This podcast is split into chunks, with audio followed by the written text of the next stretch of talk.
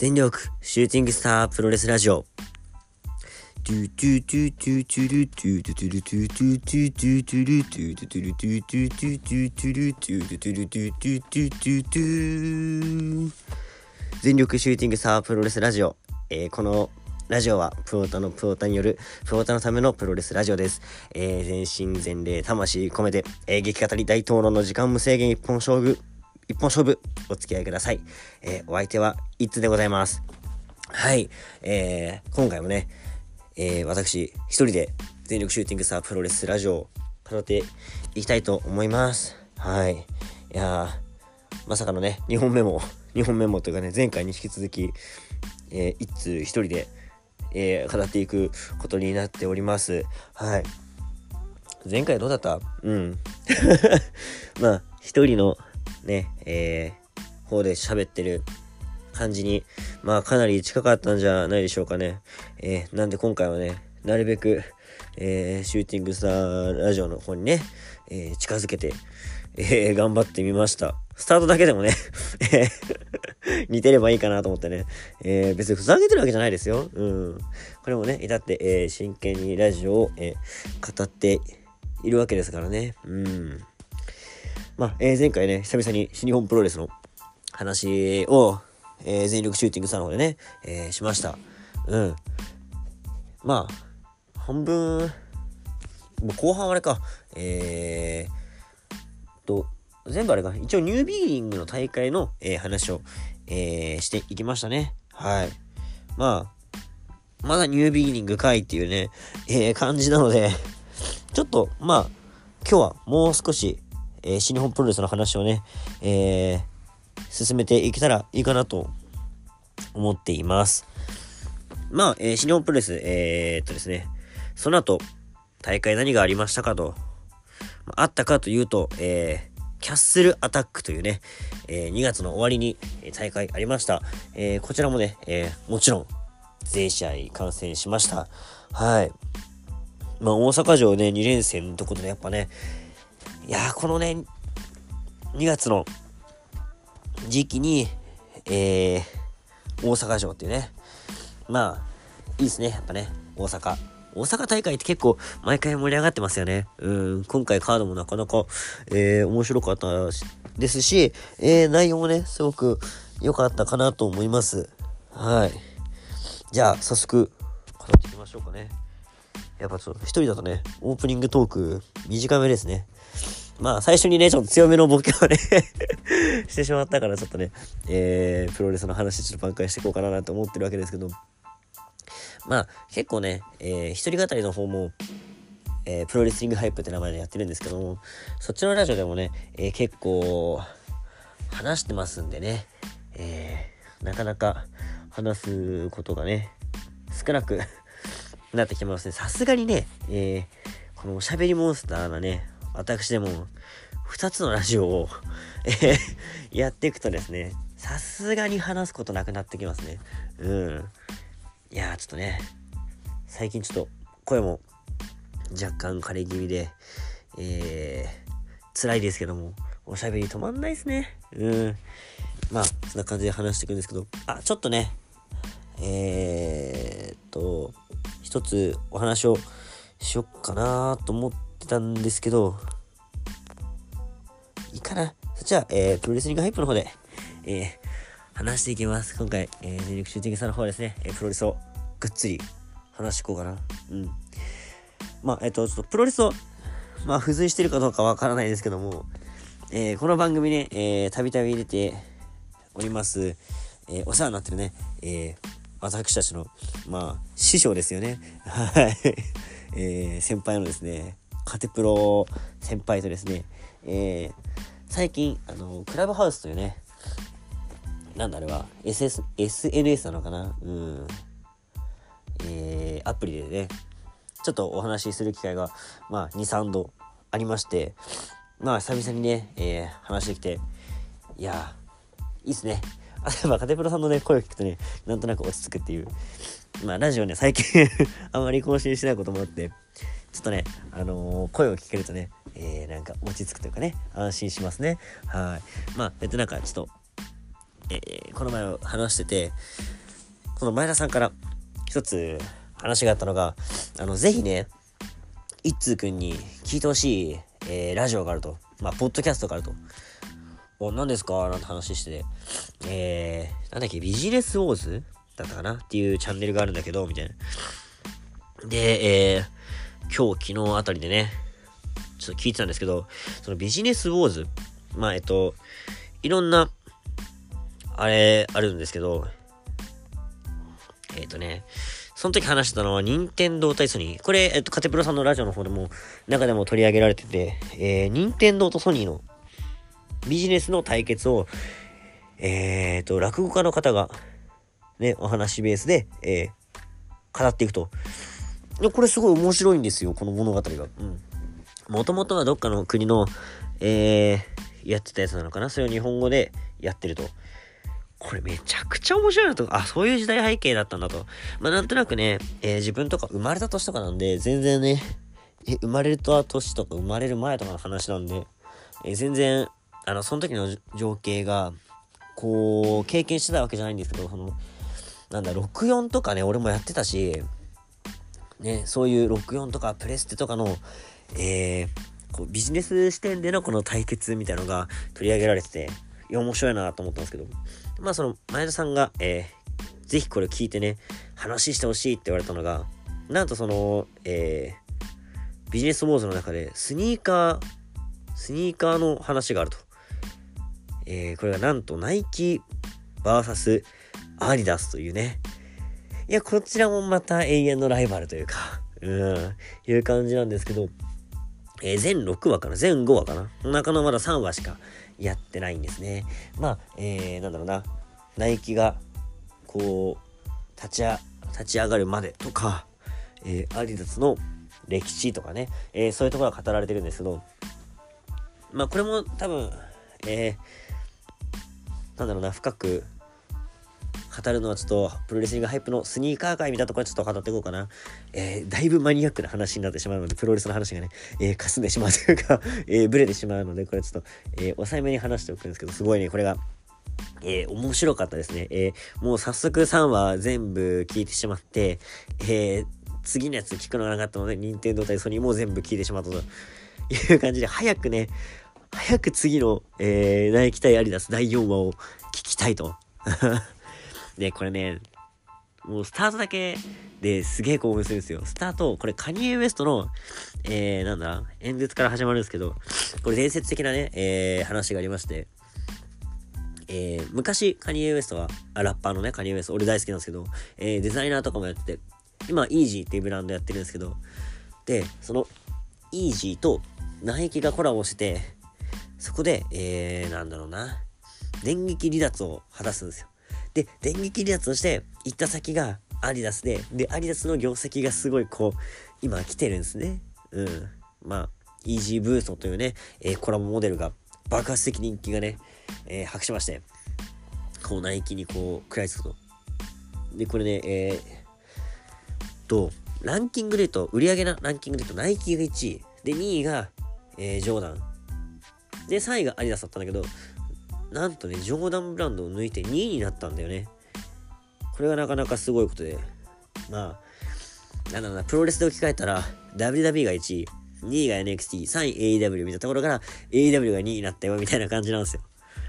わかりやすいかな まあ、えー、そういう感じでね、えー、これ、なんだろうな、聞いてて思ったのがさ、WWF 対 WCW みたいな感じで、そのプロレス的な背景もあるけど、裏のそのビジネス的な背景もあったりとかしてね、すごいなんか似てるなと思って、やっぱ、プロレスって何でも例えられちゃうなっていうね。いや、今を、それが WB 対新日本プロレスだったり、ね、えー、WB 対 AW ってところがやっぱ、なんだろうな、面白いなっていうね。やっぱまあ、w えー、プロレスもビジネスであり、ショーであり、戦いであるっていうね。えー、なんとね、このビジネスウォーズでね、語ってほしいようなね、題材でもあったりしますね。まあ、えっと、スニーカーの話をね、えー、ぜひ語ってほしいというリクエストがあったので、そちらで、えー、がっつりいつか語っていきたいと思います。で、今回は、えー、先ほど言いましたが、新日本プロレス、えー、大阪城ホール大会キャッスルアタックについて、えー、語っていきたいなと思ってます。はい。えー、っとですね、2月27日土曜日、えー、大阪城ホールでありました。と、あ、でも、監視は1800人なんですね。え、そうなんだ。あ、そう。大阪城で1800人か。これ、一桁間違えてないよね。でも今あれか、コロナで抑えてやってんのかな。うん。あそういうなわけで、えー、じゃあ、第1試合とかはいいかな。うん。第1試合、第2試合もいいかな。第2、まあ第2試合ちょっと喋ってか。吉橋 VS タンガロア。これは、えー、次の試合のね、第3試合の後藤弘樹玉トンガ。これあの、タッグの前哨戦になりますね。うん。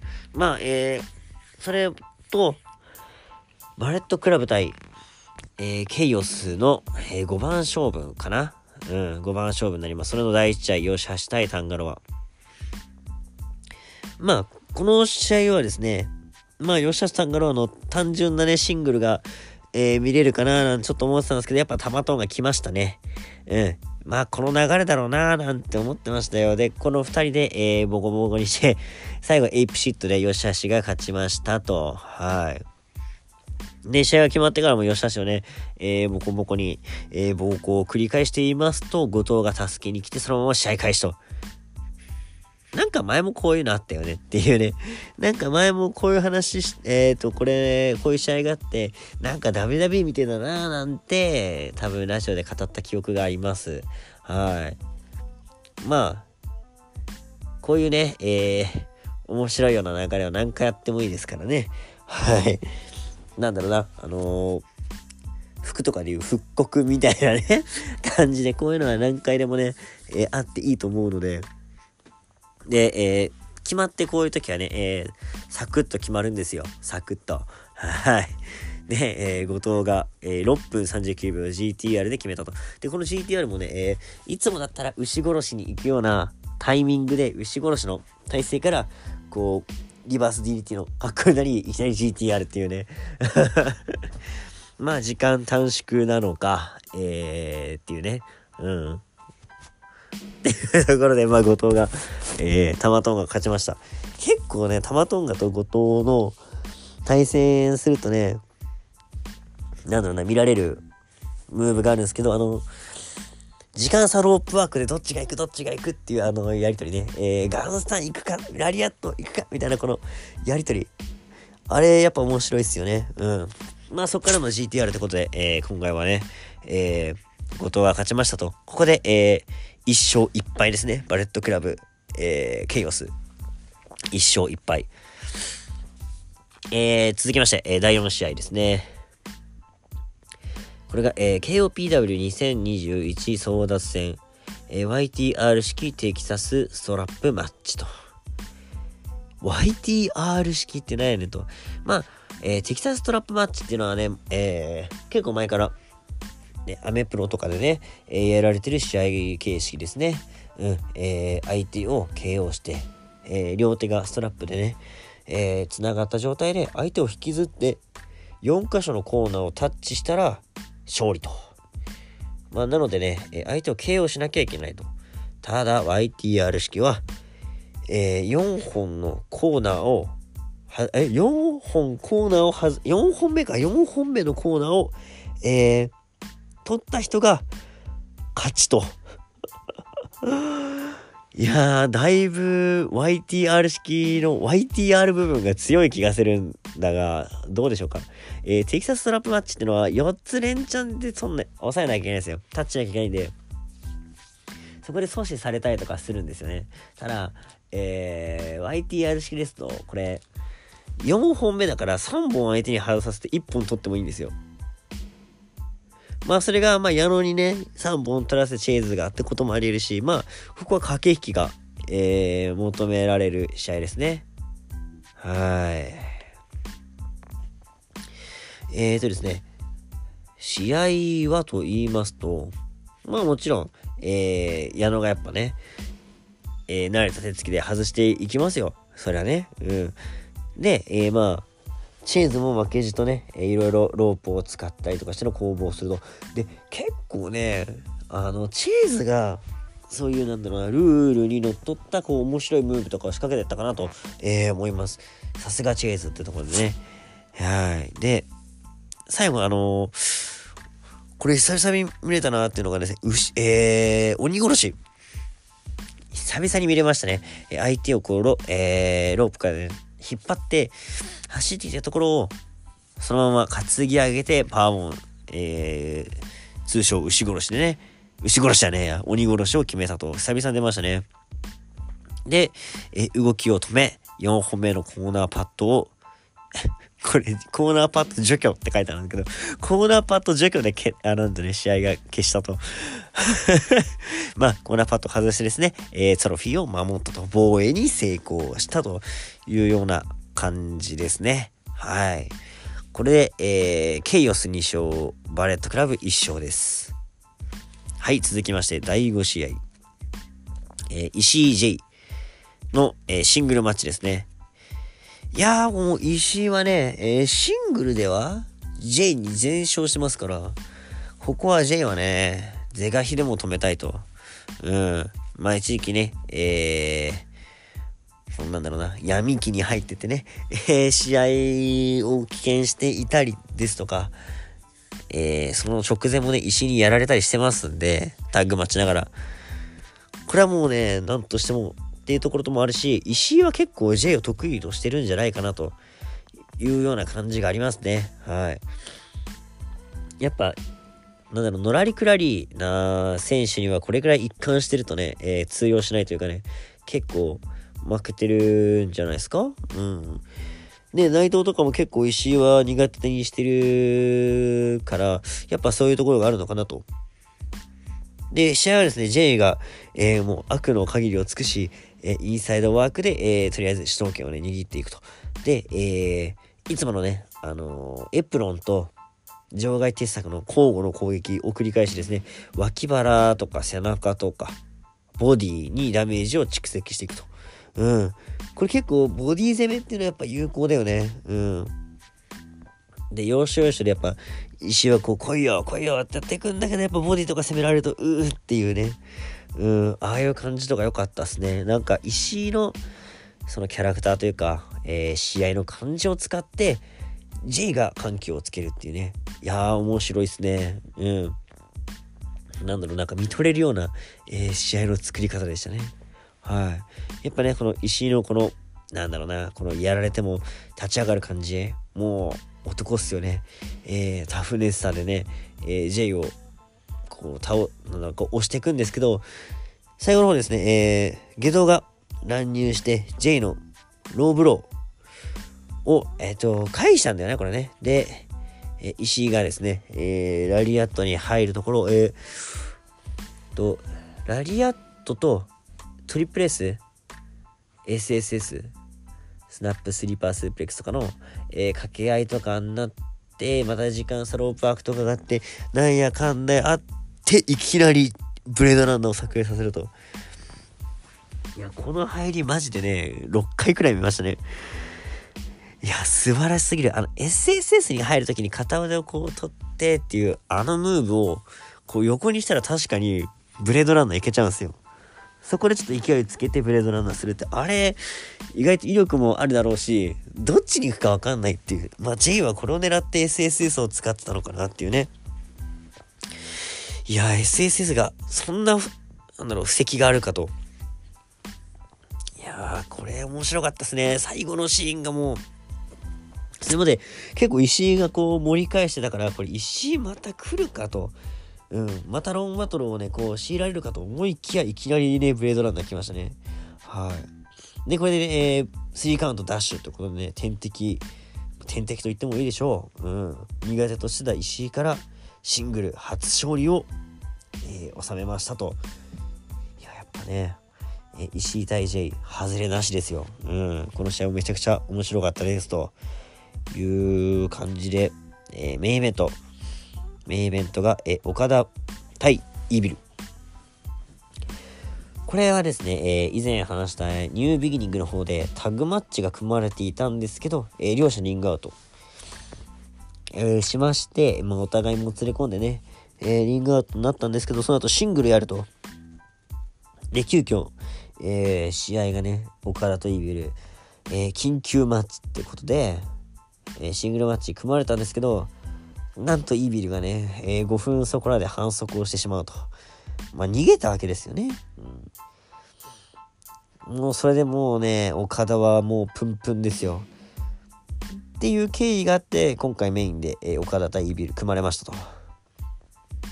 まあ、ニュージャパンカップね、えー、去年ありましたけど、そこでね、えー、股間を踏み潰された因縁もありますから、ここはね、どうなのかなと思って、で、私はちょっとね、えー、岡田が、えー、隙を見てね、金的踏み潰しやり返すんじゃないかなとか、いろいろちょっと想像してまして、うん、やっぱその前哨戦からのね、恨み、つらみもありますから、お互いちょっとダーティーなとこ見せるかなと、えー、思っていましたら、結構岡田はね、まあ正当な感じで来て、やっぱイービルはダーティーっていう感じで、やっぱはっきり分かれましたね。ほんとなんか光対闇って感じでね。うん。いやでもそれが逆に見てて面白かったですけども、うん。岡田の意地と、えー、イービルのその、悪い感じね。うん。すごい。いや、いい感じにマッチしてて、こう、なんだろうな。あの、切り返しとかもあって、すごい面白かったと思いますよ。の見てて飽きが来ないというかね。うん。やっぱ EV はね、この、レフリーを不在にする、この無法地帯状態作るのがやっぱ、ちょっとうまいなって思いますね。うん。で、えー、東郷がね、スポイラー超過で乱入してきて、え、岡田がツームソンパイドライバーでも釘付け、えー、2人ともね、釘付けにすると。はい。で、その後は、イービーの急所蹴りがあって、岡田も急所蹴りというね、えー、やられたらやり返す。なんちゃらだなんて言いますけどもね。うん。まあ、ここはやっぱね、えー、岡田も、なんだろう、そういうちょっと、相手に乗った、えー、試合のやり方でね、こう決めてったかなと。で、えー、岡田、3発のツームストーンを使います。はい。通常ツームストーン、えー、旋回式ツームストーン、そして開脚式ツームストーンっていうね、えー、変形ツームストーン3連発を、えー、して、最後は、渾身のね、渾身のレインメーカー叩き込みましたね。うん。あの、なんだろうな、踏み込んで手をさ、振り切る。なんだろう、レインメーカーってさ、普通に見れてたんだけど、久々出ると、うわーってこの興奮しますよね。うん。やってやったぜっていう、うん、感じがあってすごい良かったなと思います。はい。まあ、えー、っとですね、これで、と、あれ、4試合しかないか？あ、違う違う違う。これで、えー、5番勝負、えー、ケイオスが勝ち越しとなりました。はい。で、試合後ですね、えー、そろそろ行っちゃっていいよねと。そろそろ IWGP の戦い行っていいよねっていうね。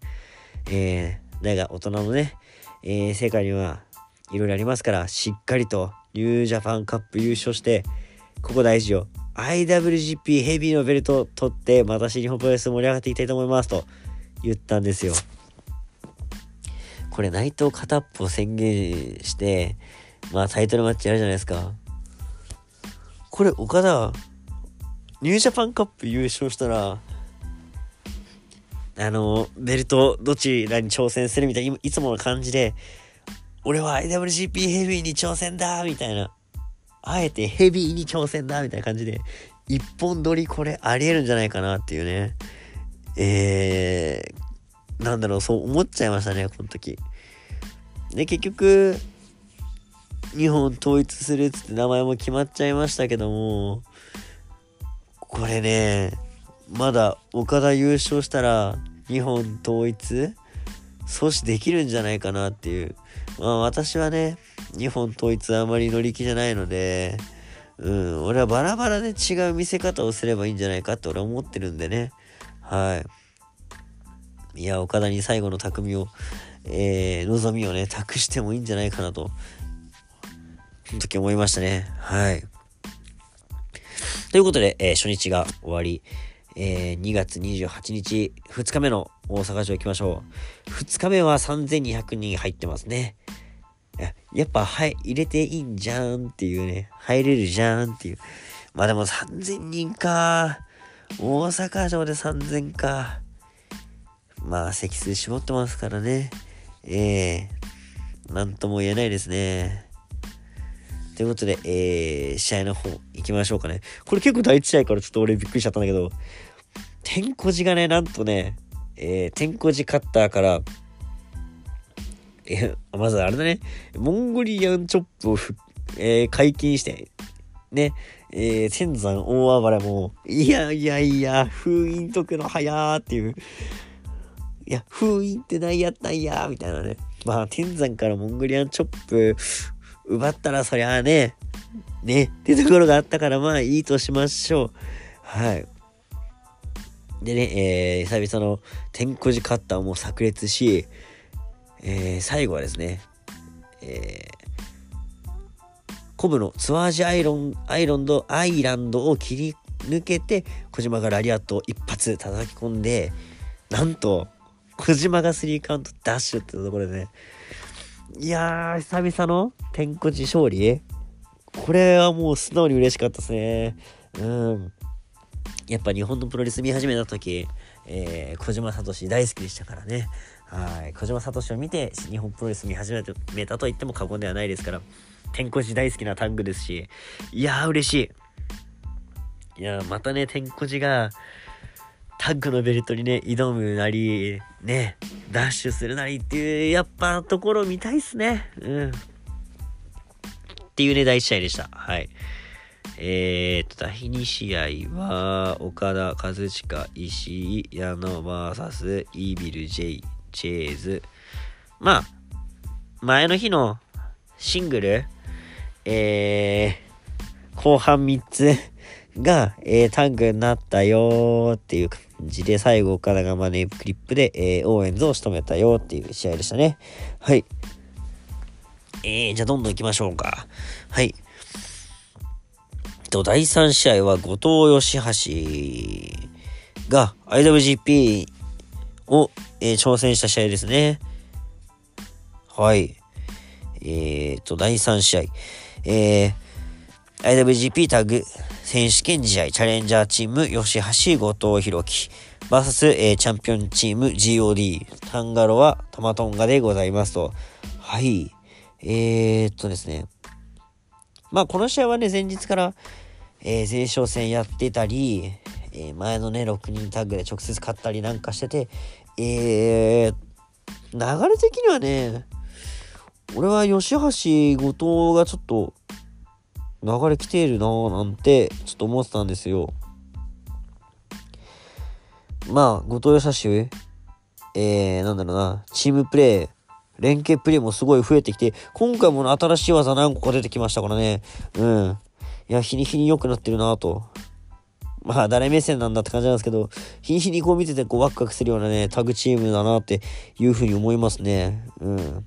やっぱ、タマトンガとタンガラは、なんかね、噛み合うんだよな、あの、スピード感というか、テンポのいい感じがしてね、こう、次どうなるんだってのこう、なんだろうな、見たくなるというか、こう欲をこう、そそられるようなね、早く見せてくれっていうね、この次どうなるんだっていうね、あの感じ、なんだろう、チームプレーの、なんだろうな、感じなのか、すごい良かったですね。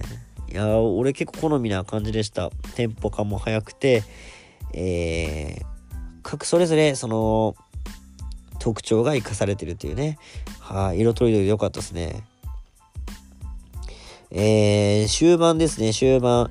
えー、タンガロアがですね、ベルトを持って襲いかかりに行きます。で、吉橋がトラスキックで排除していると、邪道がなんとね、場外から後藤にしない攻撃を浴びせます。もうそこを逃さなかったタマトンがガンスタンを決めて3カウントダッシュと。まあ、えー、吉橋組としてはね、何してくれてんねんというね、えー、まあ反則混じりの勝利なんですけど、まあ勝ちは勝ちですから。はい、GOD らしいね、えー、防衛だったんじゃないかなと思いますね。はい。いや、俺個人的には GOD ね、えー、近年のタッグマッチ、えー、タッグチームの中ではね、一番推してるタッグチームなので、ぜひぜひこのままね、快進撃を、えー、進んでいってほしいなというふうに思いますね。はい。えー、続きまして、えー、第4試合。第4試合が、えー、ネバーですね。はい。えー、ネバー無差別級選手権試合チャンピオン、えー、棚橋宏。えー、挑戦者グレートカウンということでね。まあ、以前、前回ですね、えー、言った通り、オーカーン、これ、挑戦表明しましたけど、かなり賭けなんですよ。うん。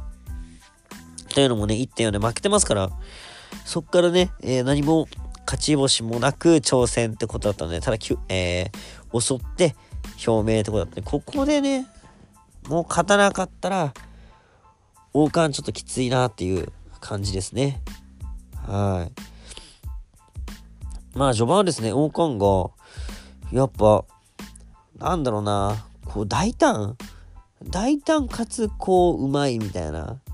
うん。なんだろうな、あの、王冠のあの、ラフな感じの中にも、ある、こう、テクニカルなね、この、うまい部分がですね、すごい色濃く出てたなと。うん。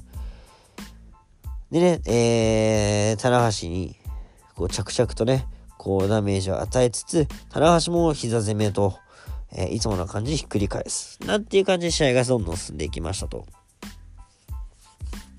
で、えー、終盤の方ですね、王冠が辻に、椅子よこせと、椅子を早く渡せみたいな感じで、えー、要求するんですけど、辻はね、えー、棚橋に椅子をパスをすると。はい。もう辻がね、いいキャラ出してきましたね、最近。うん。で、えー、そこに、あれですね。あの、王冠が、だ、どんな技だったっけな、これ。えー、っとね、王冠が結構、これは新技なのかな新しい技出したんだよな。うん。で、まあ、棚橋もうこれ、ここまでかというくらいまでね、えー、追い込んできたなというところで、最後、えー、エリミネーター、えー、アイアンクロースラムですよね。うん。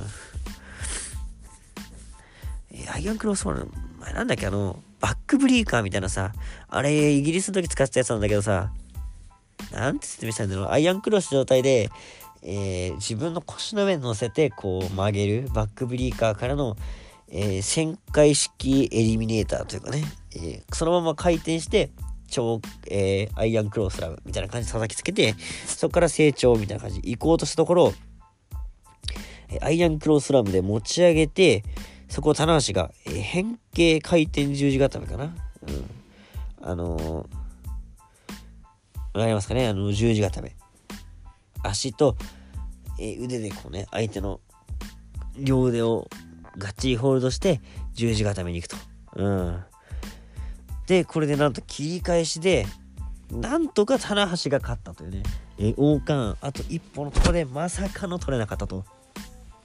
いや、排水の陣でね、丸め込み、いや、あんまり傷つかなかったものの、王冠としてはこれは悔しいですよね。えー、こんだけね、えー、取ってやる気出して。で最後の最後まで攻めたんだけど自分の得は切り返されて負けるっていうね。まあ棚橋意外とこういうのも上手だからな。うん。まあ棚橋節が、えー、光った一戦ではないでしょうか。はい。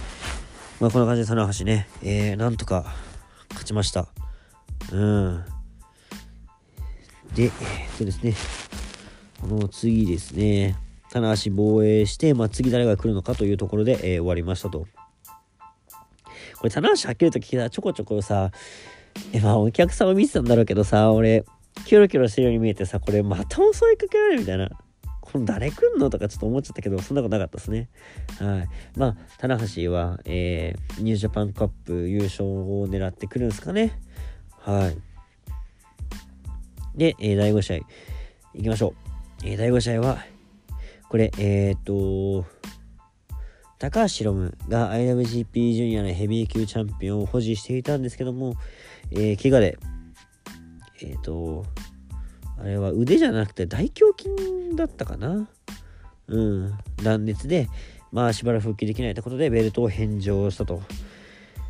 で、まあ、もとも挑戦表明したエルファンタズモと、えー、ヒロムの推薦で、俺の代わりに武士やってくれってことで、えー、決まってたんですけど、デスペラードがね、えー、いや、俺も挑戦できるだろうと。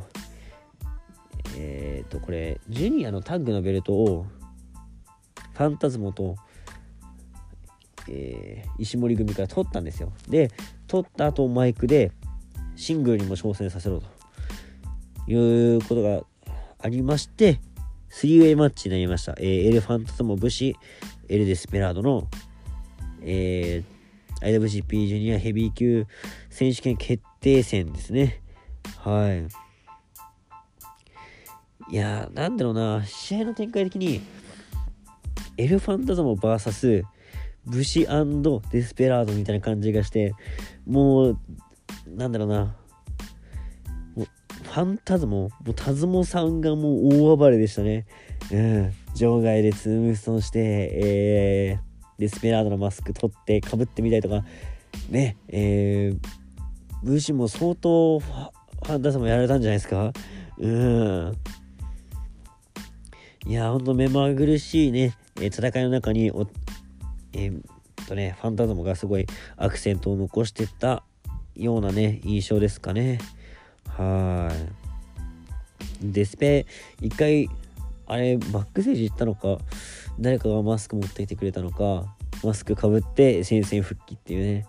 なんかもう、エルファンタズム？じゃない、エルファンタズムじゃない、デスペラードなんかもうマスク取られすぎじゃね？っていう なんか取られてもまたすぐできちゃいそうで、ちょっと、ね、あの時のありがたみがちょっと薄くなっちゃいそうな感じがして怖いですね。はい。まあ、なかなかやんないと思うけどね。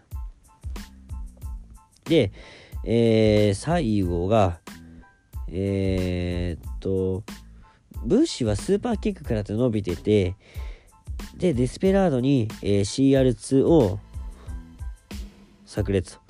で、カウントしていくとブッシュが阻止すると。あ、違う。CR2 決めてから、あれだ、武士にスーパーキックをやったんだね。うん。サドンですって名前だね。サドンですっていう。まあ、スーパーキック、えー、て鉄鉄板が入ってる疑惑があるね。えー、スーパーキック食らって、もう、この時はもうすごい伸びてましたね。うん。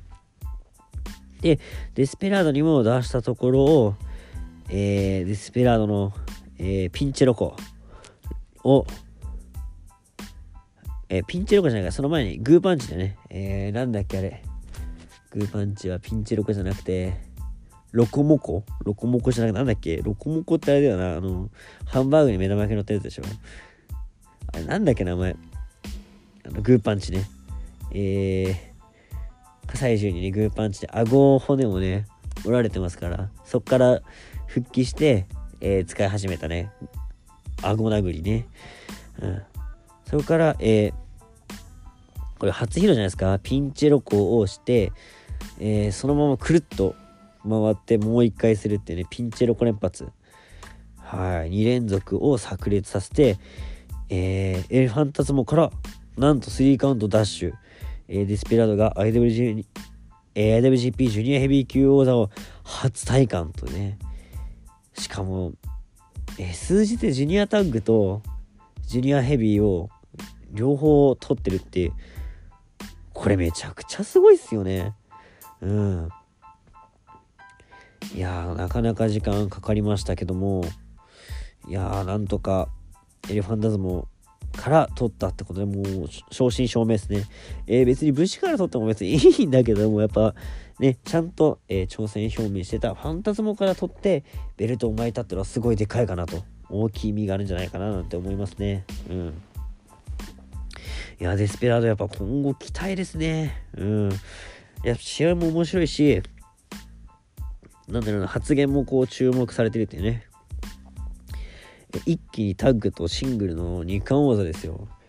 まあ、ある意味私もね、えー、2人の番組をやってて、1人の番組をやってるってね、えー、まさに、えー、タッグとシングルの2冠王者なんじゃないですかはい。いや、王者ちょっと言い過ぎか。あ、でもね、私、あの、レプリカベルト、IWGP の、えー、タッグの、えー、レプリカベルトと、えー、AEW のシングルのレプリカベルト持ってますから、ある意味タッグとシングルの2冠技ですね。レプリカですけど。はい。まあ、レスペとはね、えー、運転の差があるね。2冠チャンピオンが、えー、語ってますよ。はい。まあまあまあ、これはまあ、えー、デスペラードおめでとうって感じでしたね。はい。じゃあメインイベント行きましょう。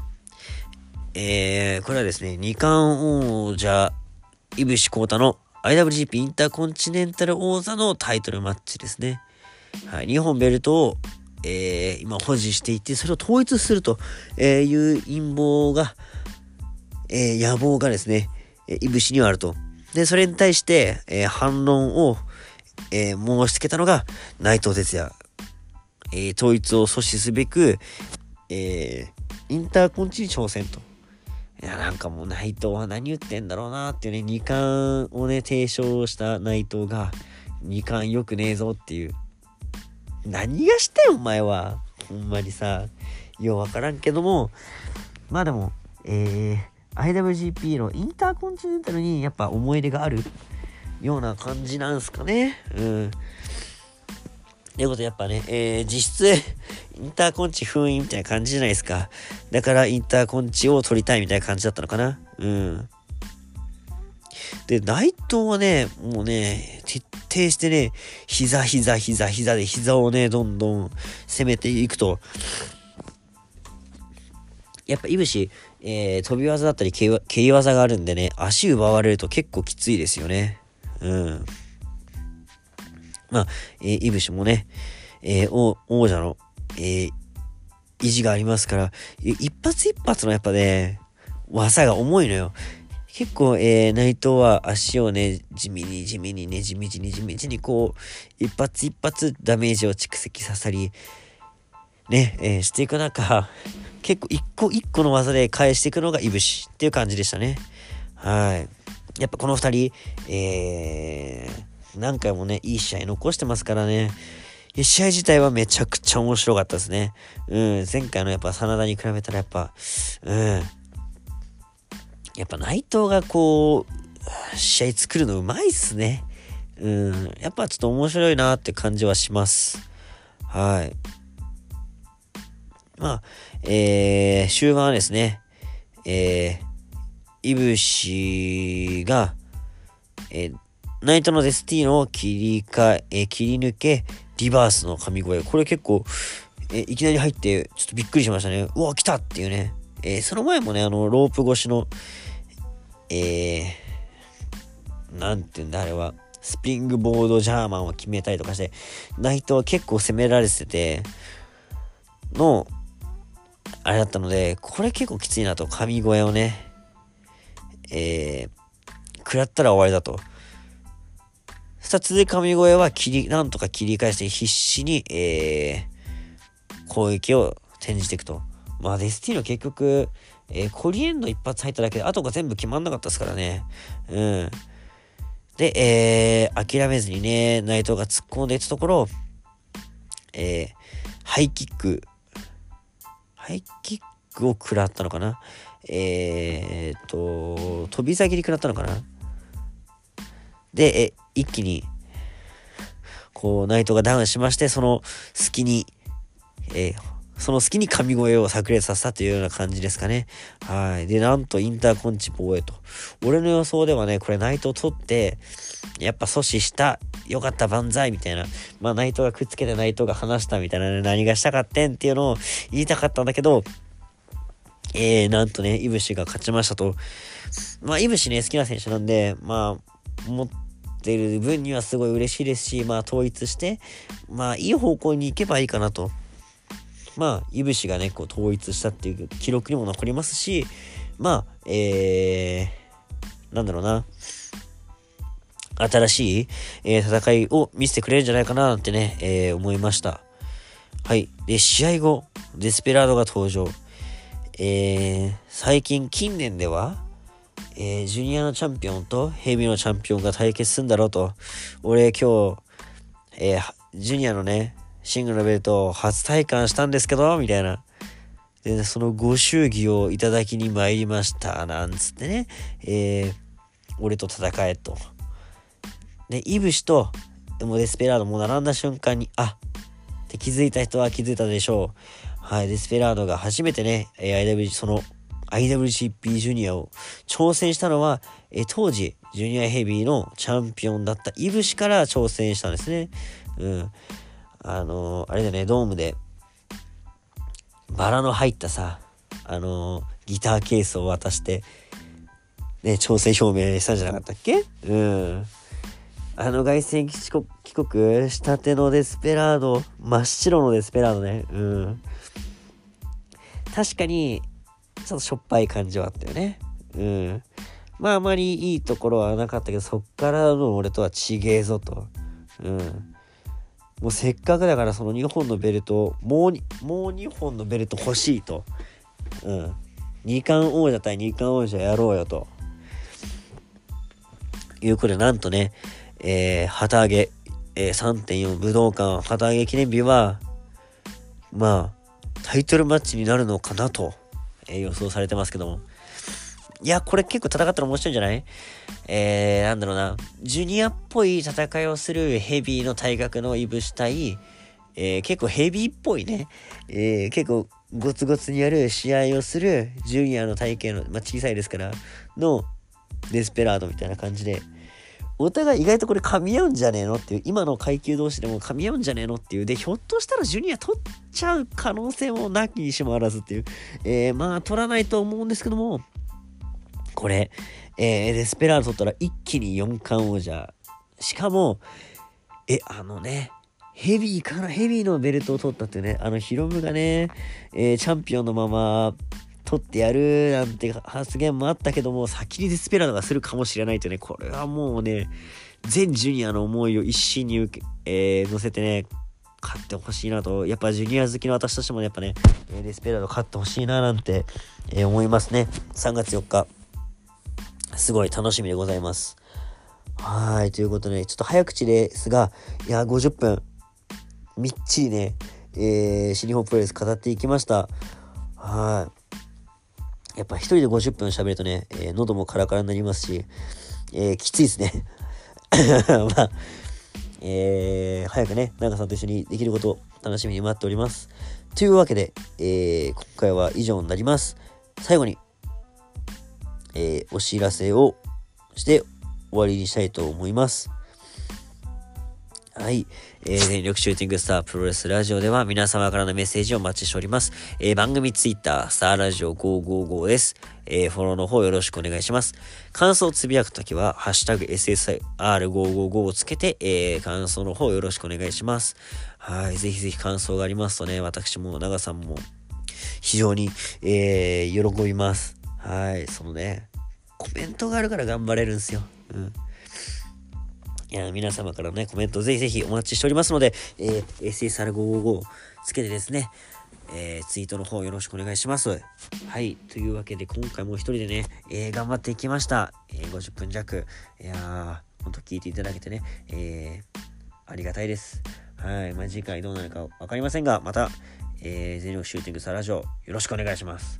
というわけで、え、以上、お相手は、イッツでした。それでは次回もお聴きください。Goodbye and good night.